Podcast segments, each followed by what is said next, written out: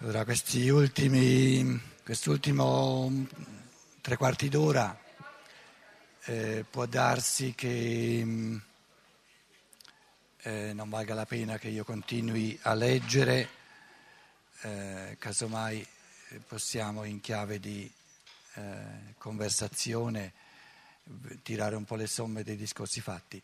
Tenete presente che siamo arrivati al settimo capoverso del quarto capitolo. Quindi la prossima volta partiamo dall'ottavo capoverso del quarto capitolo. Prima che dimentichi, prima di dar la parola a voi, ehm, questo catalogo dei libri, eh, la prima cosa da dire è che non, eh, non serve dire ce l'ho già, perché di anno in anno ci sono novità e quindi eh, eh quello vecchio eh, non serve più.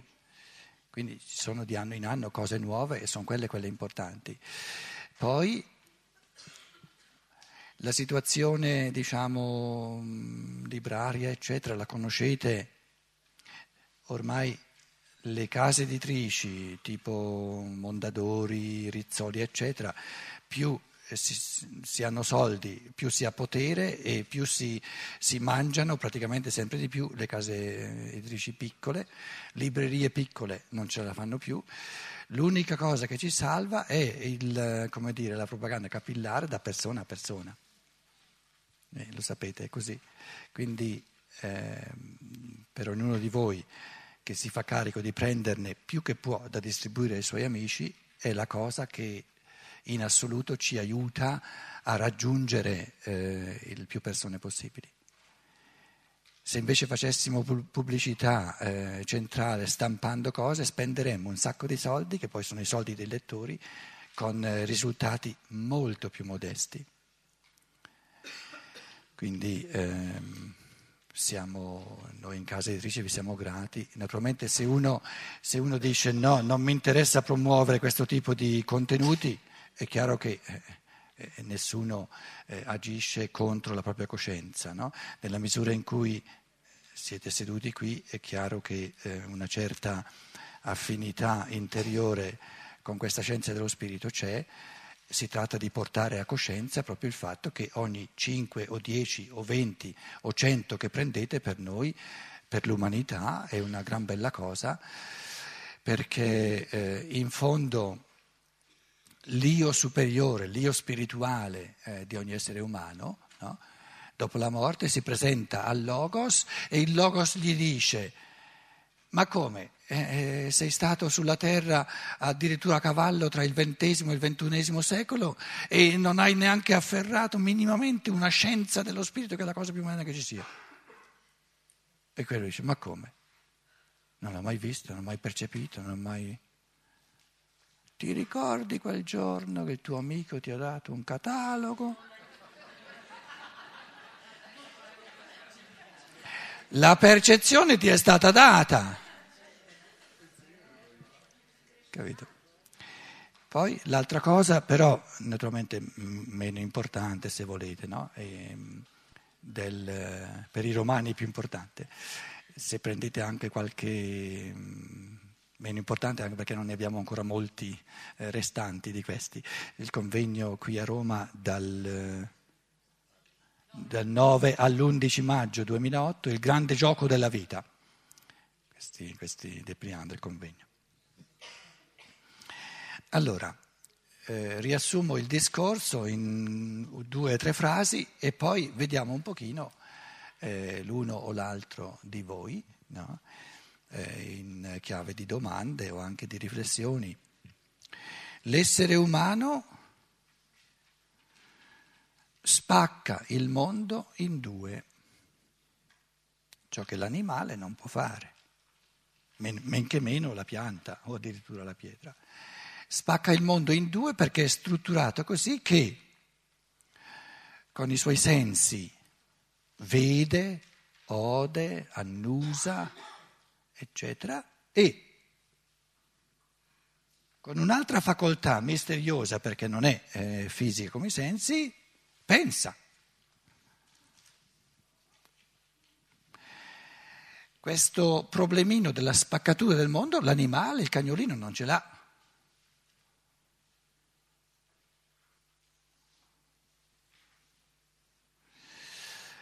Allora, la percezione ci presenta un mondo frantumato in assoluto. Perché nella percezione, non... la percezione, Paola, cerchi un, una sedia libera? Com'è? Dai che la trovi, eccola. Eh, nella percezione non, non ci sono unità nella percezione come tale. L'unità la crea il pensiero, dice quello è un albero. Cosa percepisco guardando l'albero?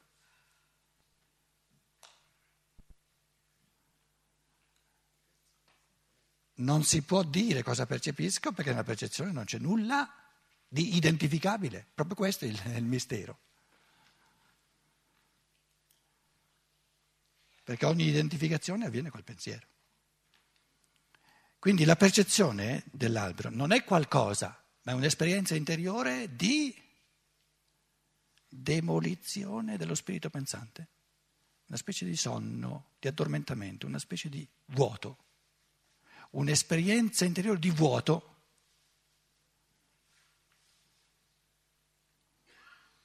E questo vuoto non è sopportabile, quindi subito arriva il pensiero e dice è un albero, e quello è il pieno mi dà una realtà. Quindi la cosiddetta percezione è l'esperienza che mi manca la realtà. Manca... Cos'è? Cos'è? Cos'è? Cos'è? Cos'è? Mi manca la realtà.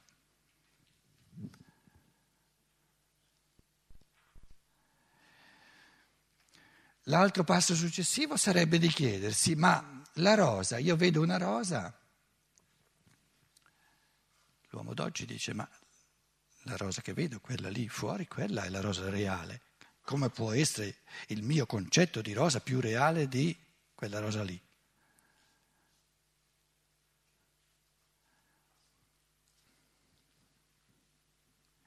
Cosa è reale nella rosa lì?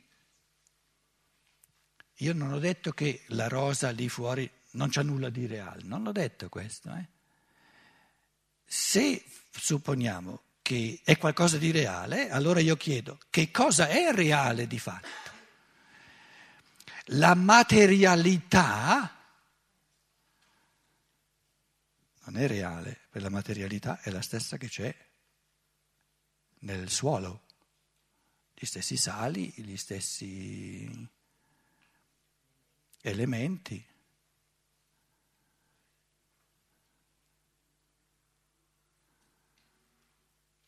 E poi quella materialità della rosa, di cui mi verrebbe di dire che è reale, magari fra cinque mesi, è sparito tutto. Dov'è la realtà? Se è sparito tutto, per una realtà deve restare una realtà.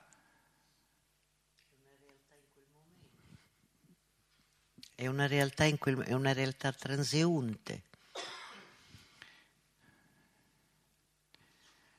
Il greco ti direbbe una realtà transeunte è una non realtà, una parvenza. Però era un pensare un pochino più, più forte. Il concetto di realtà porta in sé il concetto di costanza, non che oggi c'è e domani non c'è. Una cosa che oggi c'è e domani non c'è non è una realtà. In quanto fatto intrisi di materia minerale. Certo, quando, con la morte sparisce, sparisce, questo, ma non è che sparisce l'uomo, eh? eh è un'altra faccenda. E fin quando c'è, che cos'è? È proprio questa la domanda. Cos'è la realtà? Che cosa è reale? È una realtà la materialità No, perché la materialità è la stessa, la materialità non è rosacea.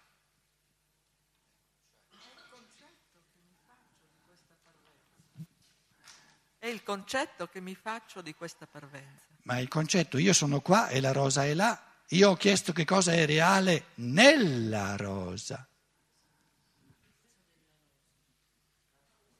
Allora, mettiamo un seme, la rosa parte dal seme, no?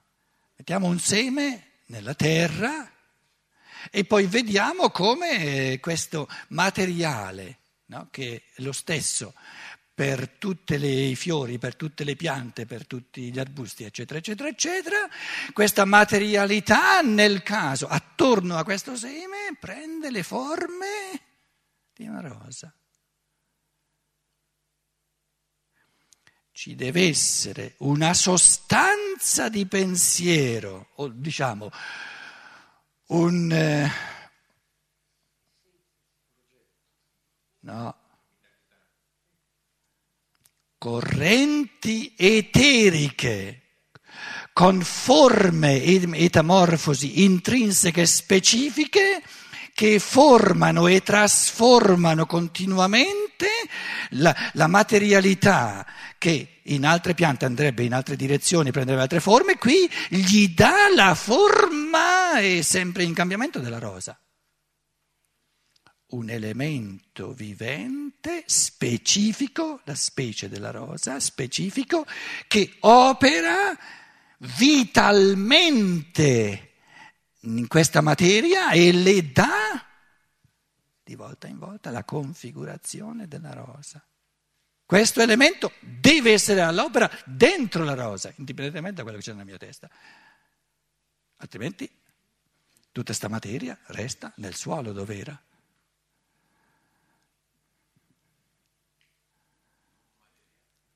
Eh certo, non materiale. Il primo, il, primo, il primo, gradino del non materiale, la scienza dello spirito lo chiama l'eterico, il vitale, però una realtà. Che tipo di realtà è?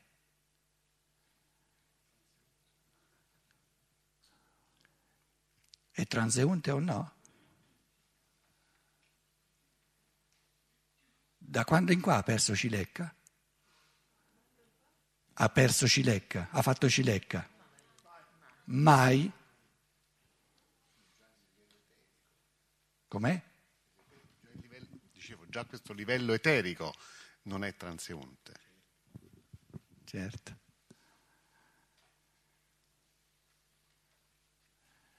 Quindi lo spirito creatore, adesso faccio un piccolo salto, no? Poi vi fate sentire voi. Lo spirito creatore, cioè un piccolo santo per un piccolo riassunto, non si può dimostrare tutto in una volta.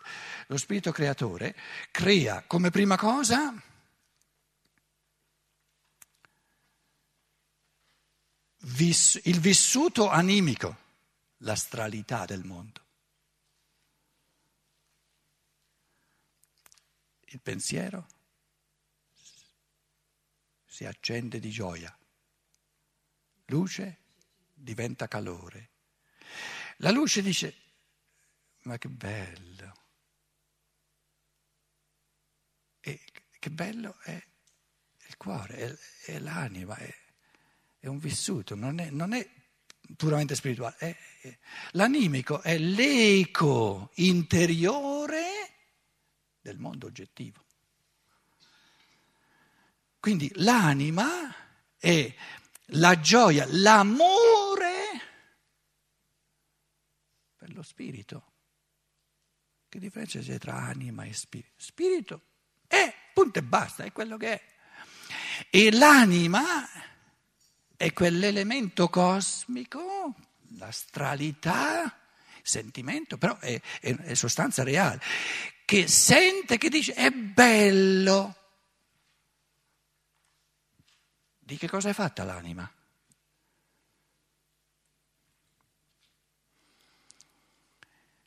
I sentimenti sono tessuti di sostanza astrale. È una sostanza animica che spazia fra gli astri del cosmo. Anima mundi, l'elemento astrale. Poi, spirito e anima.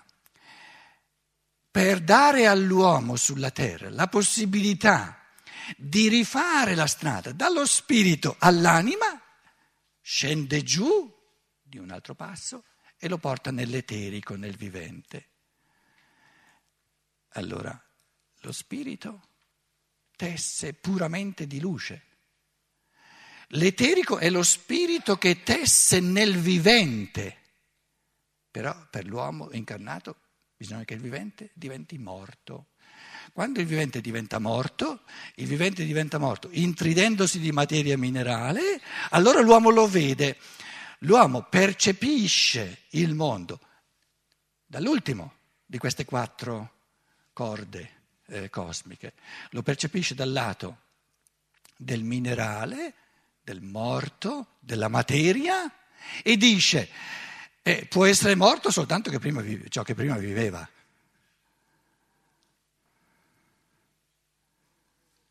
E risale da ciò che è morto, risale dalla materia della rosa, percepibile, all'etere operante, questa, questo elemento di vita che struttura la materia della rosa. Perché la materia, senza un, un elemento che la struttura, con una struttura di pensiero di rosa, resta nel suolo. Cos'è che le dà la forma e la metamorfosi di rosa?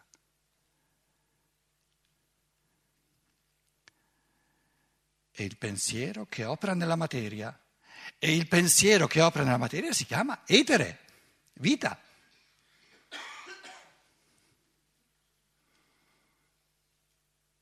I pensieri del logos che operano nella materia, che strutturano la materia rendendola vivente, perché le foglie eh, non sono lì belle morte, ma sono, lo chiamiamo il vivente, l'eterico. L'eterico è lo spirito all'opera nella materia.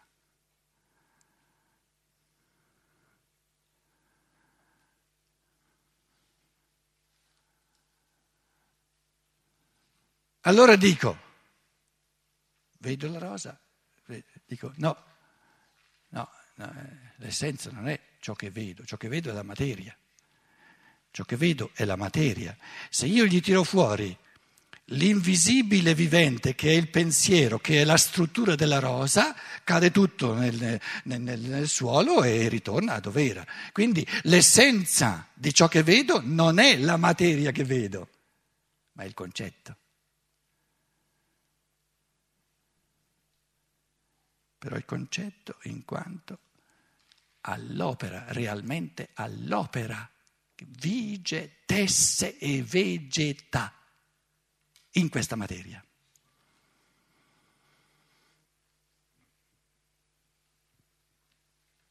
I concetti del logos sono viventi e operanti nella materia a un punto tale che la sanno strutturare a propria immagine.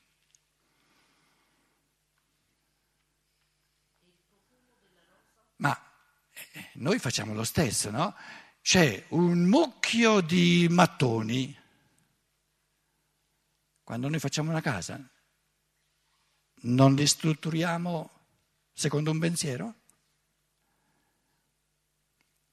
Adesso io vi chiedo, qual è la realtà della casa? La realtà della casa non sono i mattoni, per i mattoni ce li ho anche nel mucchio.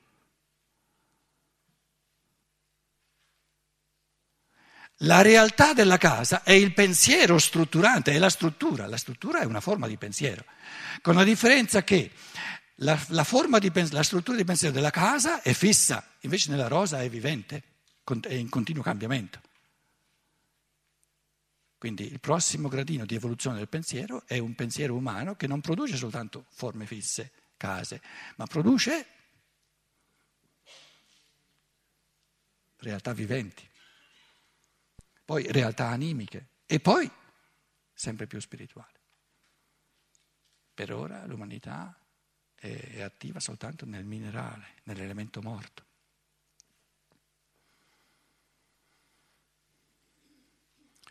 Se fossimo già ora capaci di creare ciò che è vivente, la responsabilità morale, quindi anche le conseguenze, vedi l'ingegneria genetica, eccetera, eccetera, eccetera, eh, la conduzione dell'umanità non permette che l'essere umano eh, consegua certe conoscenze prima che abbia la, l'evoluzione morale conseguente, eh, corrispondente per poter fare un buon uso.